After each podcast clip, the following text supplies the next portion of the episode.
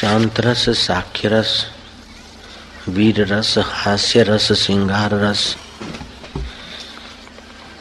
लेकिन भक्ति के आचार्यों ने कहा कि इन सब में प्रेम रस का ही प्राधान्य है।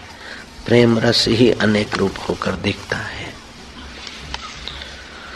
भक्ति के विघ्न है आलस्य, अनुसंधान, त्याग, संसारी। भोगी वासना वाले व्यक्तियों का संग ये भक्ति के रस को क्षीण करने वाला है।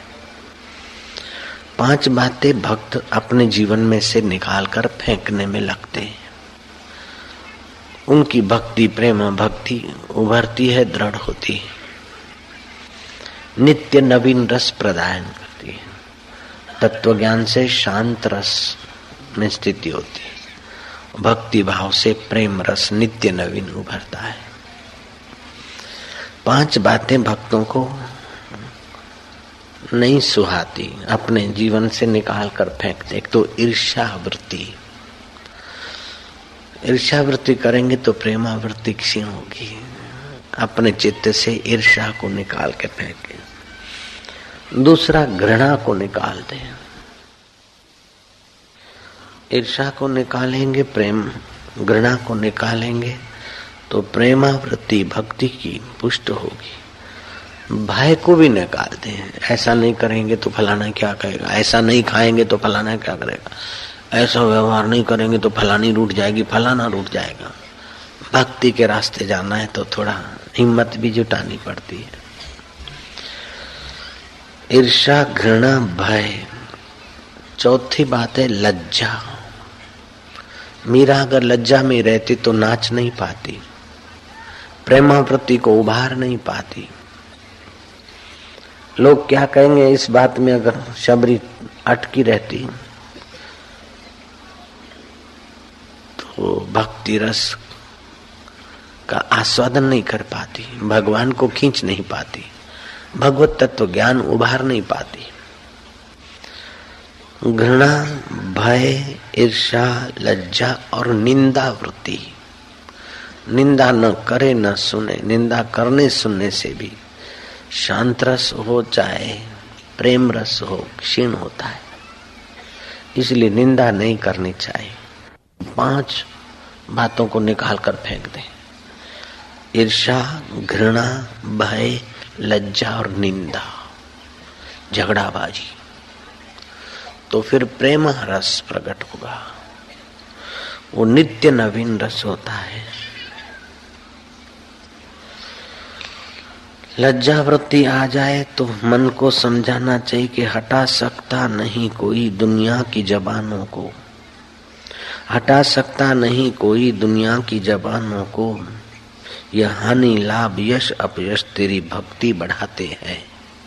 हटा सकता नहीं कोई दुनिया की जबानों को। ये हानि, लाभ, यश, अपयश तेरी भक्ति को बढ़ाते हैं। अगर इल्म सच्चाई है तो कोई क्या बिगाड़ेगा? अगर दिल में सच्चाई है तो कोई क्या बिगाड़ेगा? जो है कमज़ोर ही दिल के, उन्हें दुनिया डराती है।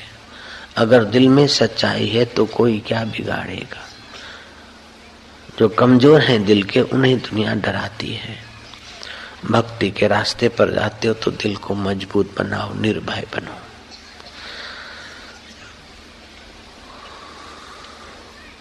बुद्ध कहते हैं कि संसार के भोग की इच्छा मात्र अविद्या।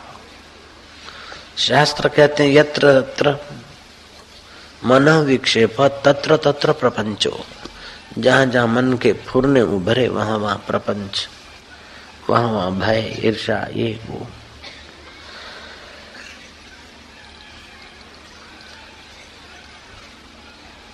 मैं तो तुर्क के उस बादशाह को भी धन्यवाद दूँगा, कमाल पाशा को। राज की डोर मिलते ही अधिकारियों को बुलाया कि हमारे देश में अरबी चल रही तुर्किस्तान में तुर्की भाषा होनी चाहिए। बोलो अभी अरबी को उखाड़ के फेंकने में कितना समय लगेगा? और ऑफिसों का कामकाज?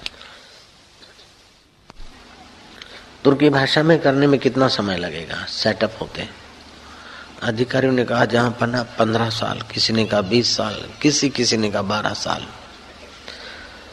आज़ादी के दिनों में कमाल पाशा की बातें, आज़ादी की हलवद हलचल चल रही थी उन दिनों में। कमाल पाशा के इस निर्भय पूर्ण निर्देश की बातें हिंदुस्तान के अखबार पर फ्रंट पेज पर छपती थी। कमाल पाशा ने अधिकारियों को बुलाया कि तुम बोलते हो बारह घंटे, अभी रात के दस बजे मीटिंग ले रहा हूँ। सुबह दस बजते ही बजते बारह साल पूरे हो गए, ऐसा समझिए। हमारे देश में हमारी ही भाषा चलेगी, हमारे देश की भाषा चलेगी। ऐसा निर्भय और ऐसा अडिग कि बारह घंटे में पूरे देश में तुर्की भाषा कर दी व्यवहार में जो निर्भय हो व्यवहार में सफल होता और भक्ति में, ध्यान में, ज्ञान में जो निर्भय है, वो भक्ति और ज्ञान में सफल होते हैं। चोर, डाकू भी तभी सफल होते हैं जब निर्भयता का गुण इनमें आता है। हालाँकि वो गुण गलत जगह पे लगा है, लेकिन कार्य कुशलता, तत्परता और निर्भीक होकर सेंध मारते, डाका डालते, चोरी करते। सफल हो जाते। ये देवी गुण है निर्भयता। भले इसका दुरुपयोग का परिणाम भले बुरा है, लेकिन सफलता वही देता है। नानक जी कहते, निर्भव जपे, सकल भव मिटे, संत कृपाते, प्राणी छूटे। अगर भक्ति रस का रसा स्वाद लेना है विकारों के आकर्षण से जान छुड़ाना है, दुखों से और परेशानियों से अपना पिंड छुड़ाना है तो आठ बातों पर ध्यान देना बड़ा हितकारी है। नाम जप में रुचि कर दे। भगवान नाम जपे, माला पे जपे, मानसिक जपे, वाचिक जपे वैखरी से जपे, मध्यमा से जपे पशंती जस से जपे, परा से जपे नाम जप में रुचि बढ़ा दे। बोले, रुचि नहीं होती तो नाम बढ़ा दे जब रुचि बढ़ जाएगी। दूसरी बात, कीर्तन और गुणगान करे भगवान के। ये भक्ति बढ़ाने के, भक्ति रस उभारने के मुख्य साधन है। तीसरी बात, सत्संग का आश्रय लेता रहे। बार बार सत्संग की शरण जाए। चौथी बात, संसारिक चर्चा से बचना, फालतू चर्चा से। क्या खाया, क्या बनाया, उसका क्या नाम है, फलाना कहाँ ढींगना कहाँ। इससे राग द्वेष बढ़ता है, शक्ति क्षीण होती है। पांचवी बात, दूसरों की निंदा न करे, न सुने। छठी बात, स्वयं अमानी रहकर दूसरों को मान दे, खुद मान की इच्छा ना रखे। मान की इच्छा रखने से जीव भाव, अहंकार भाव भरता वो भक्ति रस में बाधा है। मान पुड़ी है, जहर की खाए सो मर जाए, चाह उसी की राखता, वो भी अति दुख पाए। कभी कभी सेवा करते हैं, समिति में रहते हैं तो लोग बोलते, वाह भाई, तुमने बहुत बढ़िया काम किया, बढ़िया काम किया। तो बुद्धिमान सतर्क होगा तो सब कुछ आएगा, और कोई नेता छाप होगा तो छाती फूल आएगा, कि देखो हमने किया है। जो नेता छाप लोग घुस जाते हैं समिति में तो काम थोड़ा करते और नाम ज़्यादा चाहते वो बेचारे खाली रह जाते और जो साधक छाप घुसते हैं, वो काम बुद्ध कर, बहुत करते नाम नहीं चाहते तो नाम का रस, भक्ति उनके हृदय में उभरता रहता है। आनंद उनके हृदय में उभरता रहता है। तो दूसरे को मान दे आप अमानी रहे। अपना चित्त दुखावे नहीं और दूसरे का चित्त दुखे, ऐसी बात करे नहीं। ऐसी बात सुनाने का मौका भी है, समझो किसी के बेटे, बेटी का, पत्नी का, फलाने ढिंगने का, एक्सीडेंट हो गया, कोई प्रॉब्लम है। तो उस ढंग से बात सुनाओ कि उसको ज़्यादा दुख ना हो। अरे तेरा तो ये हो गया। नहीं नहीं। अरे, देखो, आपके तो दो बेटे हैं। लोगों के तो एक लोता है बेटा होता है और बेचारे एक्सीडेंट में कुचल के उसी जगह मर जाते। हम आपको छोटी सी बात सुनाते हैं। लेकिन आप दुखी ना हो तो बोले, क्या बात है? एक्सीडेंट है क्या? बोले, कुछ ऐसी बात है, लेकिन आप हिम्मत से सुनोगे, दुखी नहीं होगे, क्योंकि दुखी होने से भी तो जो हो गया, वो हो गया। आप दुखी ना हो तो मैं आपको बात सुनाऊ। बोले अच्छा बताओ कि आपके बेटे का या आपके फलाने का जरा सा वो हयात है, उसकी आँखें भी ठीक है, उसका पेट भी ठीक है उसके हाथ भी ठीक है, उसका दाया पैर भी ठीक है, केवल बाया पैर में ही जरा सा फ्रैक्चर हो गया है। अरे अरे, आपके बेटे का एक्सीडेंट हो गया, बाया पैर में फ्रैक्चर हो गया। तो तुमने उसको दुख बढ़ाने में सहयोग दिया। अपने चित्त को दुखी ना करे और दूसरे के चित्त को दुख बढ़ाने में मदद ना करे। सातवीं और आठवीं बात सर्वदा सच्चरित्र रहे।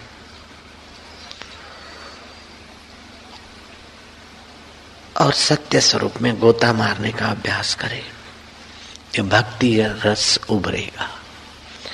भक्ति सुख के आगे दुनिया के वैभव कुछ माना नहीं रखते। शांत रस, सौम्य रस, जो भी रस है, वो भगवान के उस सत्य, चित्त और आनंद स्वभाव के हैं। इसीलिए परमात्मा का नाम उच्चारण करते साधु लोग सच्चिद आनंद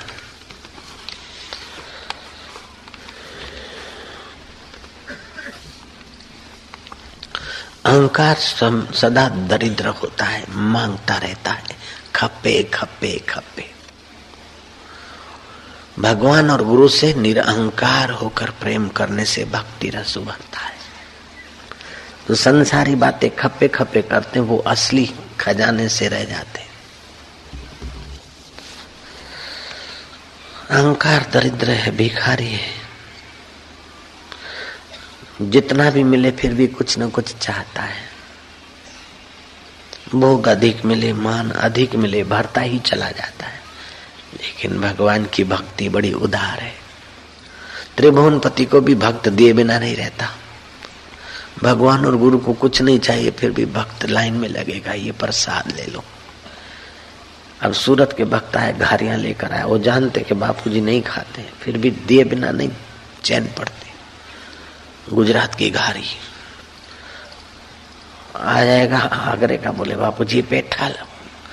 अब बापूजी पेठा कितना खाएँगे? बोले, ये ये ये लो।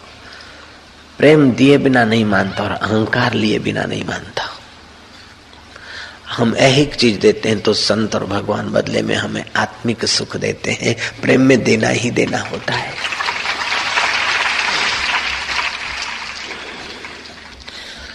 अहंकार को अगर ये दुनिया मिल भी जाए तो क्या? ये दुनिया अगर मिल भी जाए तो क्या है? कोई दिन में तारे दिखा दे तो क्या है? ये महले, ये तख्तों, ये ताजों की दुनिया ये दौलत के भूखे रिवाजों की दुनिया। ये दुनिया अगर मिल भी जाए तो क्या है? कोई दिन में तारे दिखा दे तो क्या है? मन को समझाना चाहिए। अगर भक्ति रस का सुख लेना हो, माधुर्य लेना हो तो। हकीकत के दुश्मन, समाजों की दुनिया। हकीकत के दुश्मन, समाजों की दुनिया। ये दुनिया मिल भी जाए तो क्या है? हर एक जिस्म के साथ ही मौत चलती है। हर एक जिस्म के साथ ही मौत चलती है। ये बढ़ती जवानी अभी देखो ढलती है। जहाँ है खुशियाँ, वहीं आहे निकलती है। ये दुनिया अगर मिल जाए तो क्या है? कोई दिन में तारे दिखा दे तो क्या है? हर एक दिल घायल है। हर एक रूह प्यासी। निगाहों में उलझन भीतर उदासी, हर एक दिल घायल, हर एक आँखें प्यासी। निगाहों में उलझन भीतर उदासी, हर एक जोश के साथ है बदवासी ये दुनिया मिल भी जाए तो क्या है? दिन में कोई तारे दिखा दे तो क्या है? यहाँ तो खिलौना है इंसान की हस्ती। यहाँ तो खिलौना है इंसान की हस्ती। ये बस्ती है मुर्दा परस्तों की बस्ती। यहाँ पर तो जीवन से है मौत सस्ती। ये दुनिया मिल भी जाए तो क्या है? ये दुनिया अगर मिल भी जाए तो क्या है? कोई दिन में तारे दिखा दे तो क्या है? यहाँ सब भटकते हैं, बदकरार बनकर। यहाँ जिस्म सजते हैं, बाज़ार बनकर। यहाँ सब भटकते हैं, बदकरार बनकर यहाँ जिस्म सजते हैं, बाज़ार बनकर। यहाँ प्यार होता है, व्यापार बनकर। ये दुनिया अगर मिल भी जाए तो क्या है? ये दुनिया जहाँ आदमी कुछ नहीं है, यह दुनिया जहाँ आदमी कुछ नहीं है, वफा कुछ नहीं, दोस्ती कुछ नहीं है, यहाँ सत्य की कद्र ही कुछ नहीं है। ये दुनिया अगर मिल भी जाए तो क्या? है कोई दिन के तारे दिखा दे तो क्या है? समझ है तो दुनिया के पीछे मत भागो। मन को समझाओ। हे मना हे भैया, हे अहम, समझ है तो दुनिया के पीछे मत भागो। जो भी मंद है छोड़े, अपने में जागो। समझ है तो दुनिया के पीछे मत भागो, जो भी मद है। छोड़ो, अपने में जागो। कुछ अपना न मानो, कभी कुछ न मांगो। ये दुनिया अगर मिल भी जाए तो क्या है? कोई दिन में तारे दिखा दे तो क्या है? कमाल पासा को राज्य मिल गया, फलाना हो गया, लेकिन अब देखो, स्वप्न हो गया, न उसकी हड्डियाँ पहचानने में आएगी। न उनके अधिकारियों के टोपे पहचानने में आएगी, न उनकी अस्थियाँ। स्वप्न हो गया। अल्लाह खीरो सेवा मॉस्को में एक माई, उसका जन्मदिन मनाया गया। अल्लाह खीरो सेवा मॉस्को की उस महिला का एक सौ इकसठवा बर्थडे मनाया गया।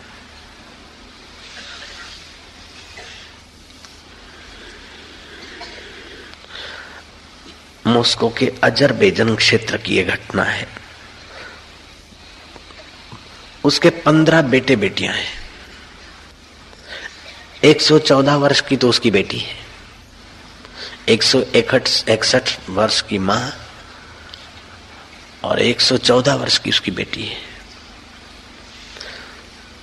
और उस बेटी को भी दस बच्चे हैं। ईरान से सट्टा हुआ अजरबैजान क्षेत्र, वहाँ सर्वे किया गया। तो पंद्रह डेढ़ सौ लोग सौ साल से ऊपर की उम्र जी रहे हैं, जी चुके हैं।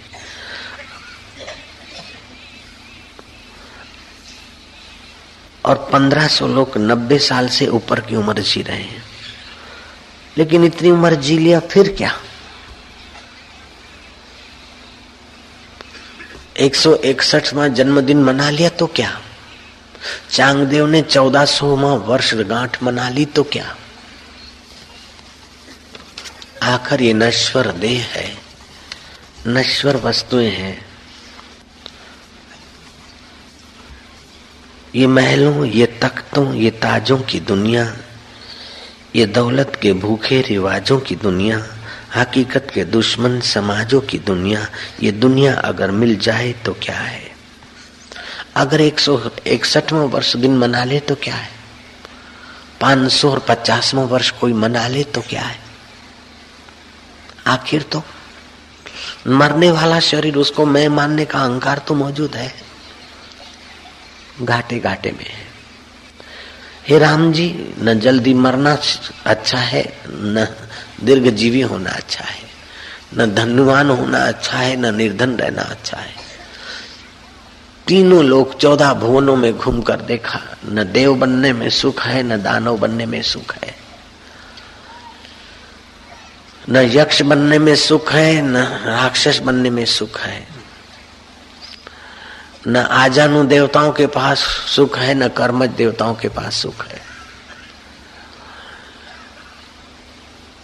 हे राम जी न अप्सराओं के पास सुख है, न नाग कन्याओं के पास सुख है। सुख तो एक जगह है जहाँ संत का मन ठहरता है, वही आत्मा में सुख है। और कहीं भी सुख नहीं, चौदह भुवनों में घूम कर देखा। और संत का मन कहाँ ठहरता है, समझ गए, अपने आप में। इसी को कहते हैं श्री कृष्ण योग। योग कर्म सुख सुकौशलम योगी कर्म में भी कुशल होता है, कर्म का बंधन उसे बांधता नहीं। कर्म से जो मिलेगा वो नाशवान होगा और प्रेम से जो मिलेगा वो अविनाशी होगा। अपने अहम को संभाल कर जो मिलेगा वो नाशवान होगा और अपने अहम को डुबा कर जो मिलेगा वो अविनाशी होगा। पवित्राणाम पवित्रम च मंगलानाम च मंगलम। पवित्राणाम च पवित्राणाम पवित्रम च मंगलानाम च मंगलम। प्रथमा सर्वधर्माणाम योग धर्मो निगद्यते। ये पद्म पुराण कर्म कुर्म पुराण की बात चल रही है। कुर्म पुराण के चुम्वालीसवें अध्याय के उन्नीसवें श्लोक का ये अनुवाद सुन लो। धर्म में श्रेष्ठ, सारे धर्मों में श्रेष्ठ योग धर्म कहा गया है। तपस्वी भी अधिक योगी, ज्ञानी भी मतो अधिका गीता ने कहा, पवित्रों में पवित्र और मंगलों में मंगल तथा सब धर्मों में श्रेष्ठ धर्म कहा गया है, योग। आप भगवान में अपने परमेश्वर में विश्रांति पाओ, सब धर्मों में पवित्र धर्म। पवित्रों में पवित्र और मंगलों में मंगल तथा सब धर्मों में श्रेष्ठ योग धर्म कहा गया है। एक सौ इकसठ वर्ष के हो गए। अब वो भाई ज़िंदगी की मर गई, वो भगवान जाने। जिंदी है, फिर भी दिन में कई बार मरती होगी। दुखाकार वृत्ति, मौत बराबर है, सुखाकार वृत्ति, जीवन बराबर है। ठीक है, जीने का ढंग आया होगा, कुछ आयु लेके आई होगी खान पान का कुछ संवारा सजाया होगा, कैसे भी। लेकिन जब तक योग में विश्रांति नहीं मिली, कोई सदगुरु नहीं मिला तो एक सौ इकसठ साल जिए तो क्या है? एक हज़ार इकसठ साल जिए तो क्या है? चौदह सौ वर्ष जीने वाला चांगदेव ज्ञानेश्वर के चरणों में जाता है कि महाराज, उससे भी बड़ी बड़ी उम्र वाले ऋषि मुनि अभी भी हैं। श्रेष्ठ पुरुष चिरंजीवी है तो आनंद की बात है, और अज्ञानी चिरंजीवी है तो बोझे की बात है। मंगलमय जीवन मृत्यु में सिकंदर की कथा है कि वो पानी पीने से अमर हो जाता है आदमी। ढूंढते ढांढते उस जगह पर पहुँचा जहाँ अमृत कहा चश्मा था। चुल्लू भरा और जो ही होठों तक लाया तो आवाज़ आई, एक कौआ सिकंदर, सावधान होना। मैं भी इस अमर झरने का पानी पीकर अमर हो गया हूँ, लेकिन अब जीवन में कोई सार नहीं। जो देखना था देख लिया, घूमना था घूम लिया। अब तो मैं परेशान हो गया हूँ। ये पुराना वस्त्र कब तक मैं संभालू? अब तो कई बार अपने को पानी में फेंक के देखा नहीं डूबा। पत्थरों पे पटक के देखा नहीं मरा। तलवार से मुंडी रगड़ के देखा नहीं मरा। अब मेरे लिए ये जीवन अमरता श्राप हो गई। देह की अमरता तो मुसीबत है, लेकिन आत्मा की अमरता ही वास्तविक में जीवन है। कहानी कहते कि सिकंदर के हाथ कांपे। वो अमर झरने का जल उसने फेंक दिया, नहीं बनना है अमर।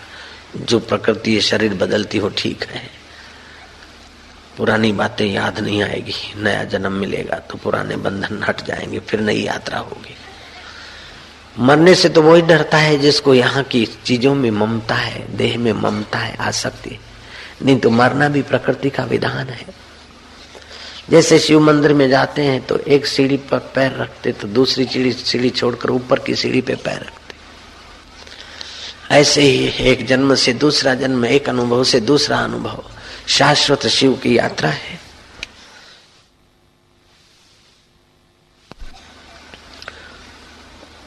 मौत का भय नहीं। भय है तो विकारों का है, दुर्गुणों का है, वही गिराते हैं। मौत का भय क्यों? और मौत का भय रखने से कोई मौत चली जाती है, ये वह भी है, बात भी नहीं। अभी तो जल्दी आती है, भयभीत।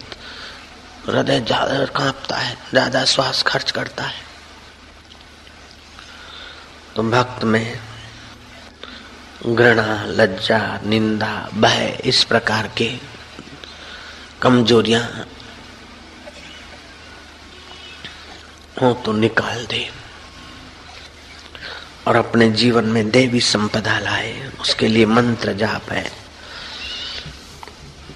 देवी संपदा बढ़ाकर पवित्राणाम पवित्रम च मंगलानाम च मंगलम प्रथमा सर्वधर्माणाम योग धर्मो निगद्यते। पवित्रों में, पवित्र मंगलों में, मंगल तथा सब धर्मों में श्रेष्ठ योग धर्म कहा गया है।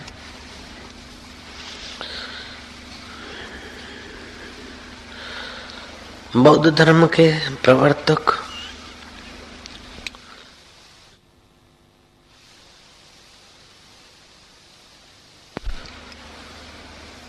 मामी पामी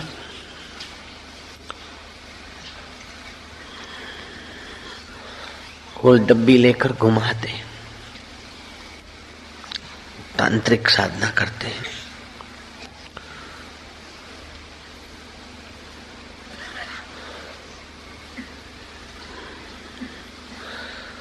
पामालोचना द्वारा प्रवर्तित ये तांत्रिक मंत्र पद्मालोचन पामालोचा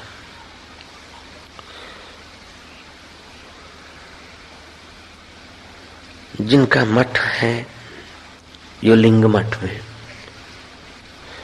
योलिंग मठ के प्रवर्तक। उन्होंने मंत्र दिया समाज को। मणिपद में होम ओम मणिपद में होम। बौद्ध लोग जपते हैं ओम मणिपद में होम। उसका अर्थ करते हैं, ओम जो है वो देवी अवस्था है। मणि का म माना आसुरी। आसुरी संपदा का नीला वर्ण मानते हैं और देवी संपदा का सफ़ेद वर्ण मानते हैं। म में, मणि पद में, हम में जो म में, म अक्षर है वो आसुरी। णी माना मानुषी और पद माना पाशवी मैं माना प्रेती प्रेत अवस्था और हम माना नार की अवस्था। उनके अलग अलग रंग भी माने गए हैं। ओम का सफ़ेद रंग, माँ का नीला रंग, णी का, मानुषी का पीला रंग, पद का पाशवी हरा रंग, मैं का प्रेत लाल रंग, हम का नार की रंग। ये जो भी संस्कार है, निकले और जीवात्मा अपने योग में शांत हो। अपनी शांति पाए। लेकिन प्रेमा भक्ति शांति पाए नहीं, उससे भी आगे नित्य नवीन रस भी आए। शांति पाए अच्छा है। उस शांति में प्रेमा भक्ति का रूप ले ले शांति, नित्य नवीन रस। शांति माने से आवश्यक सामर्थ्य आता है दुर्बलताओं का अंत होता है। जीव रस तो चाहता है। रस मिलता है, प्रेम रस, नित्य नवीन रस चाहिए। कुछ लोग भगवान को नहीं मानते, लेकिन तप करते हैं, व्रत करते हैं, उपवास करते हैं, कठिन साधना करते हैं।